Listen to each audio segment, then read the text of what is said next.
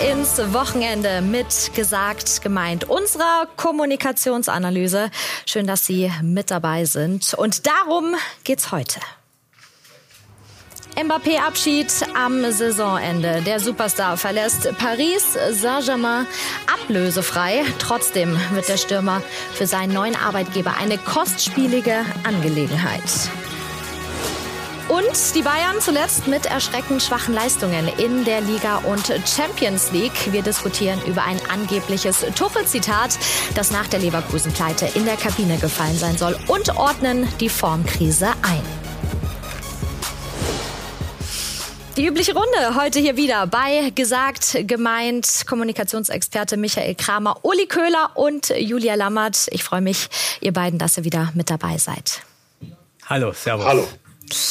Die Bayern, sie liefern uns auch in dieser Woche wieder viele Gründe zu diskutieren. Nach der deutlichen Pleite im Ligagipfel am vergangenen Wochenende in Leverkusen gab es unter der Woche für die Bayern den nächsten Rückschlag. Diesmal allerdings in der Champions League ein 0 zu 1 im Achtelfinal-Hinspiel bei Lazio Rom. Thomas Tuchel, der sucht selbst nach den Gründen für die Formkrise. Nach unseren Infos soll er nach der Pleite in Leverkusen in der Kabine gesagt haben, ihr seid nicht so gut, wie ich annahm, dann muss ich mich eurem Niveau eben anpassen.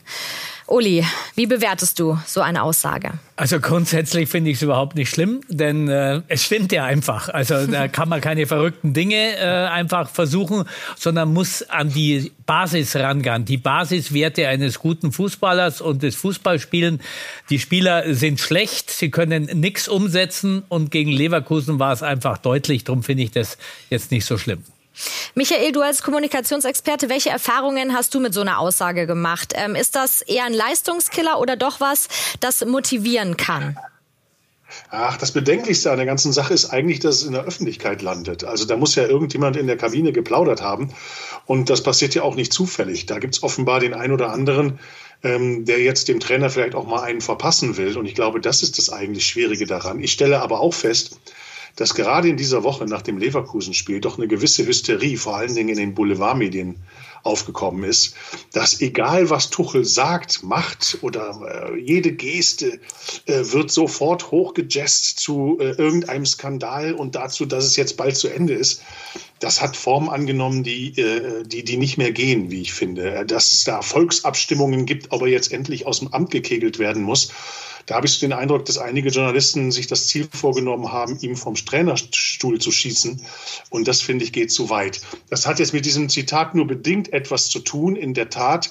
Aber äh, äh, das war in dieser Woche so eklatant, äh, dass ich denke, das müssen wir hier auch mal sagen. Ja, und es ging ja, es geht immer um die Tonalität. Also, der hat ja jetzt nicht gesagt, ihr seid lauter ja, Blinde ja. quasi, äh, ab jetzt, äh, wir gehen in den Kindergarten und ich erkläre euch das ABC. Nein, so das war ja gesagt, nicht so. Es geht, es, es geht um die Tonalität. Und äh, was wir ja gehört haben, äh, ist es äh, schon in, in diesem Sinne passiert. Aber da geht es natürlich darum zu sagen, Jungs, das war gegen Leverkusen so, wir dürfen jetzt in Zukunft keine verrückten Sachen machen. Die Taktik kommt erst an zweiter ja. Stelle, bevor wir nicht wieder die Basis des Fußballs für uns gefunden haben. Und dann ist es einfach auch nicht schlimm. Und deshalb muss man da jetzt auch kein Sobohai draus machen. Und so wie du, Uli, hat auch diese Aussage Horst Held eingeschätzt. Er war gestern zu Gast in Triple, der Schüttflix Fußballtalk. So ein Satz kann natürlich auch immer aus, dem, aus der Emotion herauskommen, halt mit einer großen Enttäuschung halt. Ja, das kann schon mal passieren. Ich finde das auch äh, grundsätzlich, wenn das in der Kabine stattgefunden hat, direkt nach dem Spiel mit einer gewissen äh, ähm, ja, Enttäuschung. Ich finde das nicht, ich finde es nicht so schlimm. Ja, ich, ich muss ganz ehrlich sagen, als Vereinsverantwortlicher, äh, der natürlich dann halt auch das Innenleben der Mannschaft kennt, äh, beobachtet, wie die Mannschaft agiert, die müssen sich auch mal was sagen lassen. Ja, weil am Ende vom Tag performen sie zurzeit nicht. Man kann nicht alles an einem, an einem Trainer, nicht alles an, an äh, ähm, Verpflichtungen oder Nichtverpflichtungen äh, festmachen. Äh, am Ende ist die Mannschaft auch in der Verantwortung, äh, Leistung abzuliefern. Und das tun einfach auch zu wenig. Und was wir natürlich auch nicht wissen, muss man natürlich äh, dazu sagen, Thomas Tuchel äh, hält oft seine Ansprachen auf Englisch. Ob es nach dem Leverkusen-Spiel so war, wissen wir nicht genau. Aber auch dann kann da auch noch, äh, sage ich jetzt mal, nicht jeder ist Englisch fluently, weil er immer da was sich selber rein übersetzt hat. Äh, keine Ahnung, wie das dann am Ende gegangen ist. Aber grundsätzlich bin ich komplett bei Horst Held. Die Mannschaft ist jetzt in der Pflicht, die Basics umzusetzen. Und da kann kein Trainer der Welt was dran ändern. Und darum finde ich das Tuchel-Pashing jetzt auch ein bisschen übertrieben. Michael, da wären wir auch wieder bei dem Sender-Empfänger-Problem. Ne? Gerade Englisch und wie wird es dann übersetzt und äh, wie läuft das dann? Kommt das dann so an, wie er es meint, der Thomas Tuchel? Wenn es so war. Wenn es so war, ja. ja. Wenn's so war. Der eine oder andere will dann in einem solchen Moment auch das hören, äh, was, er, was er dann gehört haben will, ja, äh, mhm. um da eben dann noch das Ganze nach draußen zu geben und somit eine Geschichte daraus zu machen. Was mir ein bisschen fehlt in der ganzen Debatte ist, dass der Verein äh, den, den Trainer jetzt hier langsam mal auch öffentlich schützt ähm, Tuchel steht wirklich alleine da im Regen. Jetzt hat er natürlich eine katastrophale Woche hinter sich mit zwei Niederlagen. Nicht auszudenken, wenn wir jetzt über Bochum sprechen. Äh, aber da, da, da, das war früher aus meiner Wahrnehmung, war das doch ein bisschen anders. Dann gab es dann doch jemanden, einen Silberrücken wie Hoeneß, der sich dann dahingestellt hat und einfach auch mal ausgeteilt hat und somit seine Leute in Schutz genommen hat. Das finde ich im Moment ein bisschen mau. Natürlich ist es so, wenn Herbert Heiner ein Interview gibt, kommt das nicht so rüber wie Hoeneß äh, früher. Das ist auch vollkommen klar. Die Figur ist so nicht zu ersetzen, wurde bislang auch nicht ersetzt. Das wird jetzt auch wieder deutlich. Und äh, letztlich ist, ist es bei Tuchel wieder ähnlich wie bei Nagelsmann. Er ist irgendwo auch der Pressesprecher des Vereins, hat man das Gefühl, und ist der Einzige, der da draußen steht. Und das macht es natürlich noch mal schwierig. Man kann ihn kritisieren, das ist alles in Ordnung. Ich glaube, mit diesen sportlichen Ergebnissen zurzeit stehst du im Feuer, das ist überhaupt keine Frage.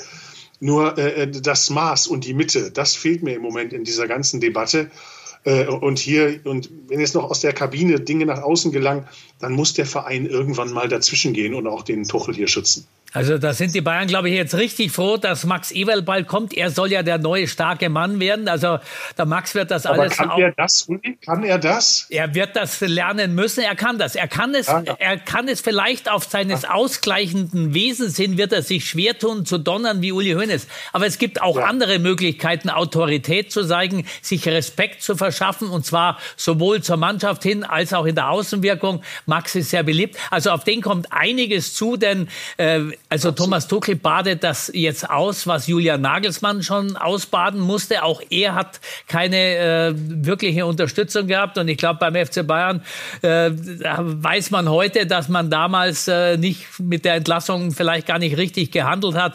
Hansi Flick äh, wurde vergrault letztlich nach der erfolgreichsten Saison, die es überhaupt gegeben hat. Auch weil er keine Rückendeckung dann hatte gegenüber Hassan Salihamidzic. Also es, was du gesagt hast, Silberrücken Rücken, finde ich einen wunderschönen, einen wunderschönen Vergleich. Uli Hoeneß ja. wird es gerne hören, aber er hätte es, glaube ich, noch lieber, wenn er einen Nachfolger hätte, der das äh, zumindest in Teilen ihm abnehmen kann. Aber eins ist auch klar, es gibt nur einen Uli Hoeneß. So was werden die Bayern nie wieder kriegen. Ja, aber wir müssen ja, aber Julia, wir müssen ja, Uli, mhm. wir müssen ja eins auch sehen. Was ist angesprochen? Äh, Flick, Nagelsmann und Tuchel. Äh, also so viele deutsche Trainer, die besser sind als diese drei, gibt es da nicht mehr. Also die haben dann im Prinzip auch alle mehr oder weniger dann schon verschlissen. Und es wirft ja auch kein gutes Bild oder kein gutes Licht auf diesen Verein der immerhin doch der Branchenprimus ist, auch wenn sie jetzt vielleicht gerade nicht Tabellenführer sind. Aber natürlich sind die der Marktführer durch und durch. Das seit vielen, vielen Jahren. Und die sind irgendwo natürlich auch Vorbild für die gesamte Branche. Alle Vereine der DFL schauen auf die Bayern und gucken, was machen die und äh, versuchen daraus auch zu lernen. Aber das, was natürlich hier in dieser Trainerfrage in den letzten Jahren, muss man ja schon sagen, abläuft, ist natürlich überhaupt nicht mehr Bayern-like.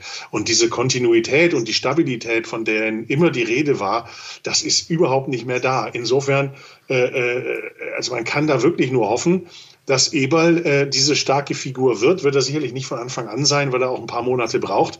Aber dass die, die Ruhe zurückfinden, diese, diese alte Haltung, ja, dass am Ende des Tages es sowieso wieder funktionieren wird, das ist so ein bisschen abhandengekommen und diese Ausstrahlung fehlt im Moment. Aber da bin ich ganz bei Thomas Müller. Der hat ja nicht umsonst auch den Trainer in Schutz genommen und gesagt hat, wir ja. Spieler sind jetzt endlich mal gefragt. Und genau so ist es. Und darum äh, war das, das war offensichtlich nach diesem, nach diesem äh, Leverkusen-Spiel. Und die müssen jetzt äh, die Wende schaffen. Also es gibt viele Dinge, die äh, Thomas Tuchel äh, machen kann. Aber an den Basisfunktionen und äh, die Basiswerte eines guten Fußballspielers müssen die Spieler schon selber machen. Natürlich hat er Anlass Anlass zu Kritik gegeben und seine Aufstellung in Leverkusen war dann vielleicht auch ein bisschen zu verkopft, äh, weil die Basis einfach stimmen muss. Und deshalb ist das dann so zustande gekommen und die Spieler tragen das ja mit. Also auch wenn er nicht äh, vielleicht der empathischste auf der Welt ist, die wissen schon, was sie an ihm haben und äh, haben hohen Respekt vor all dem, was er ihnen sagt. Und wenn sie es dann nicht umsetzen können, müssen sie zusammenarbeiten. Und ich glaube, das haben die Spieler auch begriffen. Bei all der Thematik. ja, ja, Michael, bitte. Äh, Julia, wenn ich noch eins dazu sagen darf, äh, auch den Spielern ein kleiner Tipp noch mitzugeben. Wenn ich ausgewechselt werde, muss ich nicht besonders äh, äh, grimmig gucken und am Trainer vorbeischauen. So wie es in Rom, der ich nenne jetzt keine Namen, der ein oder andere gemacht hat, äh, wirklich nur so das Mindestmaß an Handshake mit dem Trainer und dann an ihm vorbeigucken. Die wissen auch, da sind 20, 25 Kameras, jede Aktion wird gedeutet, jede noch so kleine Kleinigkeit wird auf die Goldwaage gelegt. Dann kann man auch schon mal das wissend, kann man sich auch anders benehmen. Das ist vielleicht auch noch so ein Punkt, den man hier mal den Spielern mit auf den Weg geben könnte bei all der Thematik, die wir jetzt hatten, ne, diese, diese Umstrukturierung, in der Führungsebene, seit äh, Thomas Tuchel angefangen hat, äh, das, was am Ende ankommen soll bei der Mannschaft, ist ja das, was er will. Er will die Mannschaft wachrütteln. Wie macht er das jetzt, Uli?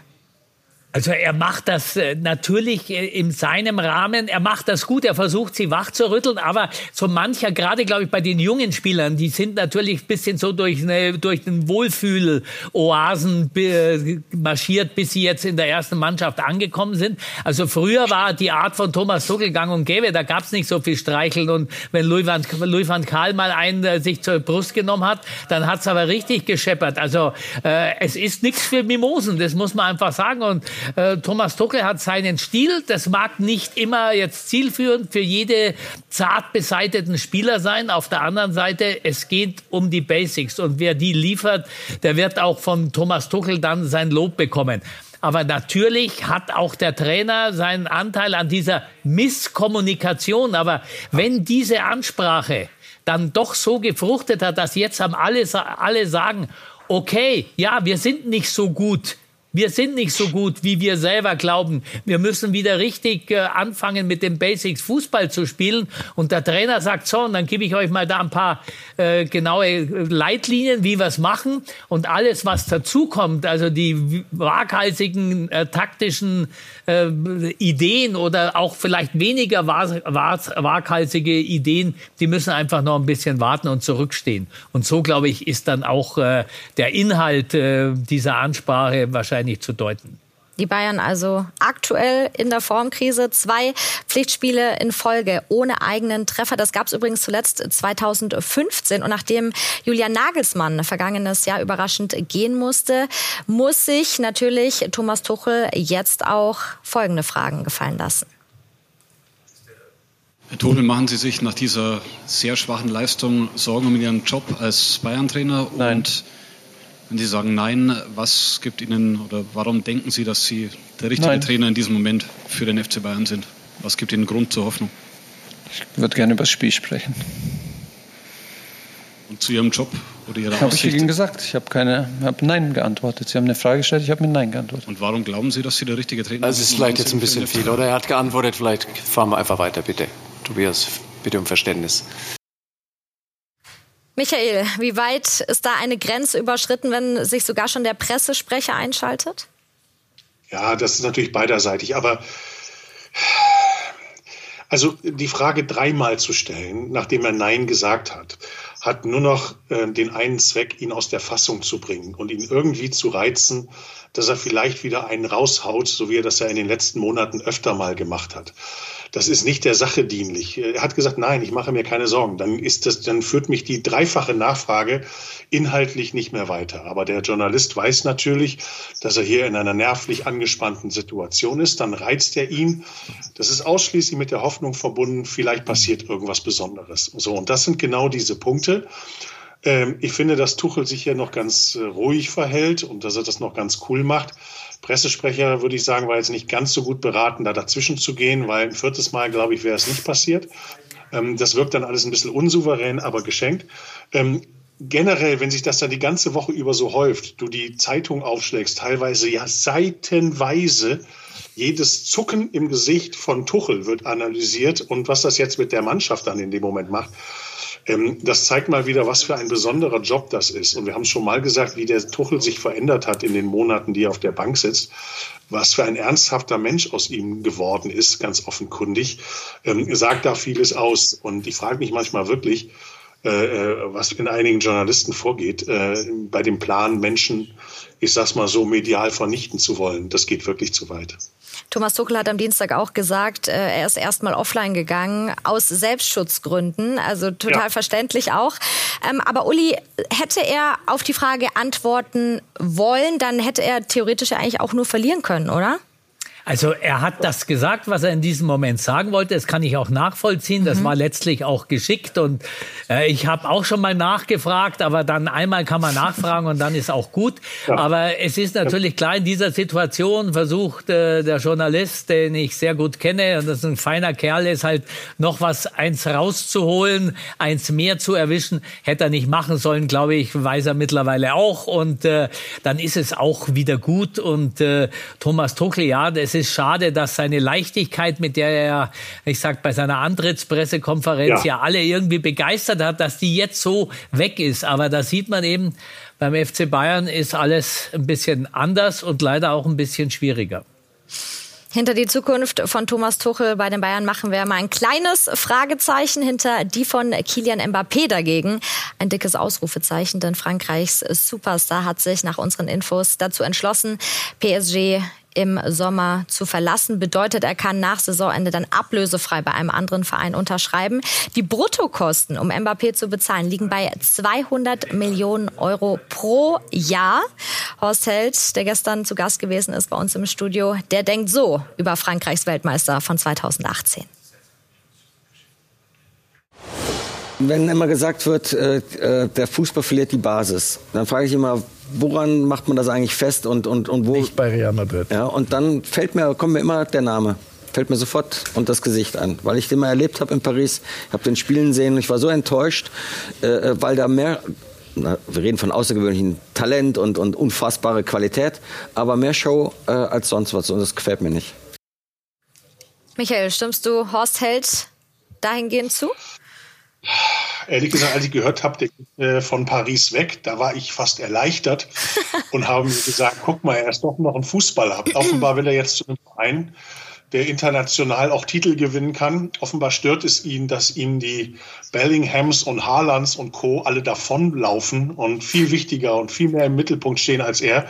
Und jetzt geht er hoffentlich zu einem Verein, der nicht in einer zweitklassigen Liga spielt, äh, jede Woche hoch gewinnt und äh, wo es nur um die Kohle geht ich habe wirklich, sehe das ein bisschen anders als Horst Held. Ich habe so das Gefühl, dass Mbappé vielleicht sogar zur Vernunft gekommen ist. Natürlich wird er da viel Geld verdienen, das ist, das ist eh klar. Aber dass jetzt vielleicht dann das Sportliche bei einem großen Club wie Real Madrid dann vielleicht dann mal die Champions League zu gewinnen, doch mehr und mehr in den Mittelpunkt gerückt ist. Mir fiel eben ein, was sage ich eigentlich, wenn er nach Saudi-Arabien geht? Aber das wollen wir nicht hoffen, äh, sondern er wird sich, er wird sich eine Mannschaft suchen, die ernst zu nehmen ist. Und äh, das fände ich für ihn einen Schritt nach vorne in die richtige Richtung. Ehrlich gesagt, er ist schon viel zu lange bei PSG, hätte schon viel früher gehen müssen. Aber das nur nebenbei. Uli, du hast ihn erlebt beim WM-Finale in Katar. Ähm, wie denkst du über einen Spieler wie Kilian Mbappé? Also ich bin nicht bei Horst Held äh, mhm. in dem Fall. Ich habe erst an Neymar gedacht. Auf den trifft es natürlich voll zu. Ja, und ja, der ja. hat keine Ambitionen, große Titel zu gewinnen, gewinnt auch keine, weint aber oft. Okay, das ist die brasilianische Seele. Die finde ich ja so noch irgendwie ganz süß, aber er tut nichts dafür. Und bei Kilian Mbappé äh, sehe ich es auch ein bisschen anders.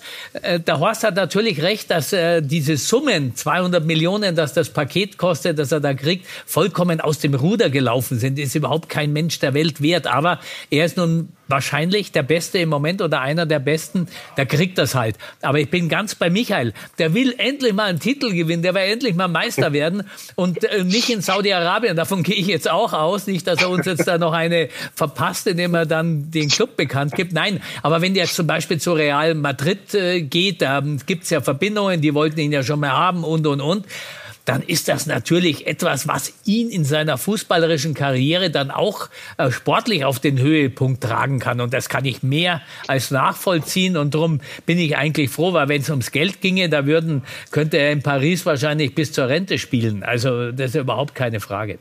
Ein möglicher Wechsel von Kilian Mbappé, der beschäftigt uns ja jetzt nicht erst seit gestern. Ne? Unsere Transfercrew kann da ein Lied von singen. Ähm, jetzt muss man trotzdem sagen, er ist auch ein Beispiel dafür, dass Verträge nichts mehr zählen. Wir wissen auch, dass er zwischenzeitlich immer mal wieder gestreikt hat, um einen möglichen Wechsel durchzusetzen. Bei der ganzen Thematik moderner Fußball, hier geht es auch um das Thema Machtverhältnis, Michael. Und das wirst du wahrscheinlich bestätigen, das läuft einfach außer Kontrolle. Da ist auch ein Kolomoani ein Beispiel für. Die, die Macht ist längst bei den Spielern. Ähm, die, äh, es gibt ja auch keinen Vertrag mehr offenbar, der noch wirklich seine Vertragslaufzeit erfüllt. Also mhm. irgendwelche Ausstiegsklauseln und dergleichen. Das sind ja alles Krücken, die man da baut, um irgendwie wieder rauszukönnen, wenn irgendwas Besseres kommt. Aber das ist natürlich in der Tat dann nur die Konsequenz aus diesem Fußballgeschäft, das darauf aufbaut, äh, dass Spieler Wert gewinnen, Wert verlieren, äh, äh dann mit interessant werden für andere Spieler, Berater. Das ist ja auch so eine komische Begriff, äh, so eine komische, Berufsbezeichnung die kassieren ja auch letztlich nur bei Wechseln. Das heißt, die haben auch immer ein Interesse daran, dass das hin und her geht. Und na klar, die Spieler sind inzwischen die Attraktion. Ähm, ich sehe es bei meinem Sohn, die sind eher so mit 13, 14 Fan von Spielern als von Vereinen. Also auch das hat sich ja verändert. Die folgen eher einzelnen Spielern, egal wohin die gehen. Und die Vereine spielen dann nur noch die zweite Geige. Also das sind neue Entwicklungen, ähm, die der Fußball hier durchgeht. Und am Ende des Tages sind natürlich diese Topstars, die bestimmen, was passiert. Das ist vollkommen klar. Wenn die sagen, wir spielen ab morgen in Grün, dann spielen die vermutlich ab morgen in Grün. Das, das ist leider so, aber das ist auch, fürchte ich, nicht mehr zurückzudrehen. Werder Bremen kann sich nicht leisten, Michael. Ja, Werder Bremen, nee, die würden in Blau spielen. Die Grüne. Uli, wie verfolgst du die Entwicklung? Ich sehe es natürlich ähnlich. Also es gibt ja in England jetzt Anzeichen, dass man da ein bisschen äh, ja die Schraube zurückdreht, auch weil die Regierung äh, mal übernommen hat und dann mal genau auf die Finger schaut, wie diese finanziellen, teilweise ja wilden Konstruktionen wirklich sind. Also da gab es auch schon ein Urteil da gegen Everton, zehn Punkte Abzug. Also das ist noch nicht das letzte Wort gesprochen. Also ich glaube, jeder merkt ja, der in diesem Geschäft dabei ist. Also letztlich äh, werden natürlich Mbappé, Neymar in Bestform, die werden immer Sonderrechte haben. Aber insgesamt glaube ich, werden das nicht alle mehr mitmachen, auch weil sie es nicht mitmachen können. Also selbst der, der größte Scheich wird irgendwann mal sagen, nee, das machen wir jetzt nicht mit, wenn der dann gleich wieder geht. Also man sieht es ja jetzt in Saudi-Arabien, die kriegen viel Geld, gehen hin und nach vier Monaten hauen die ersten wieder ab. Also wie das geht, ist sowieso ein Rätsel. Also Kilian Mbappé verlässt PSG zum Saisonende. Diese Entscheidung hatte nach unseren Informationen gefällt. Wohin es ihn ziehen wird, das erfahren Sie bei uns bei Transfer Update. Und ein großes Thema haben wir noch, denn diese Woche war geprägt von Trainerbeben in Bundesliga und Zweiter Liga. Jan Sievert in Mainz entlassen, Tim Walter beim HSV und Dimitrios Gramotzes in Kaiserslautern. Auf dem Betzenberg, da baut man jetzt auf die Dienste von Friedhelm Funke. Uli, dein Jahrgang, wie siehst du ihn als den neuen Feuerwehrmann bei den Roten Teufeln? Friedhelm ist ein junger Bursche. Ja, ja also absolut. Nein, ich kenne, ich kenne Friedhelm ja ewig, weil ich quasi, ähm, seit ich äh, Journalist bin, ist er entweder Spieler oder Trainer. Also äh, ich kenne ihn gut und ein so feiner Kerl und Feuerwehrmann, das will er gar nicht hören, sieht er nicht. Aber er hat einfach spezielle Qualitäten und wenn er noch mal Lust hat, ja, warum soll er nicht arbeiten? Ich habe ja auch Spaß bei meiner Arbeit. Für Kaiserslautern geht es gegen den ersten FC Nürnberg und so hat er sich heute auf der Pressekonferenz geäußert und für einen kleinen Schmunzler gesorgt. Ja, vorne mit äh, Ragnar, mit Ache, mit Ache, ein Spieler, der diese Dinge auch äh, äh, festmachen kann, der, der, der sich körperlich da einsetzen kann. Alles müssen wir machen. Aber ich muss los. ja, ich glaube, ich habe viel, viel beantwortet und, und, und von daher macht was draus und dann sehen wir uns am Sonntag wieder. Ja? Damit Dankeschön. vielen Dank. Danke. Macht was draus, herrlich. Macht was draus. machen wir. Friedel, machen wir. Michael, das ist einer, der ist authentisch, der hat so viel Erfahrung, da bauen die Fans drauf, oder? Ich wusste nicht, dass er der Jahrgang von Uli ist, deswegen muss ich jetzt vorsichtig sein. Ich dachte, er ist deutlich älter als Uli, ja? Deswegen, nein, nein, nein, der ist zwei Jahre jünger als ich. Ach, das sieht man aber nicht, Uli. Das okay, danke. Ja. Aber er hat natürlich die Ruhe und Gelassenheit desjenigen, der niemandem mehr, mehr, was beweisen muss. Ja, der guckt halt in der Pressekonferenz auf die Uhr und sagt, ich muss weg. Das ist, das ist halt so, ja. So, das hast du, äh, das hast du halt dann mit 70 oder was und äh, das kannst du nicht vergleichen. Der geht nach der Saison dann wieder nach Hause. Ich glaube, er fährt dann nach Lettland, habe ich irgendwo gelesen, ne, in Urlaub mit seiner Frau oder so. Ja, genau. Äh, Lappland, glaube ich, egal. egal. Und dann ist im August auch wieder in seiner Heimat. Neuss ist wieder Schützenfest. Da muss er dann auch wieder da sein. Also, das ist so jenseits aller Hektik und aller Aufgeregtheit, dass man da nur gratulieren kann.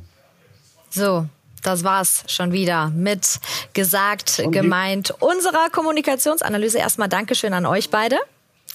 Danke.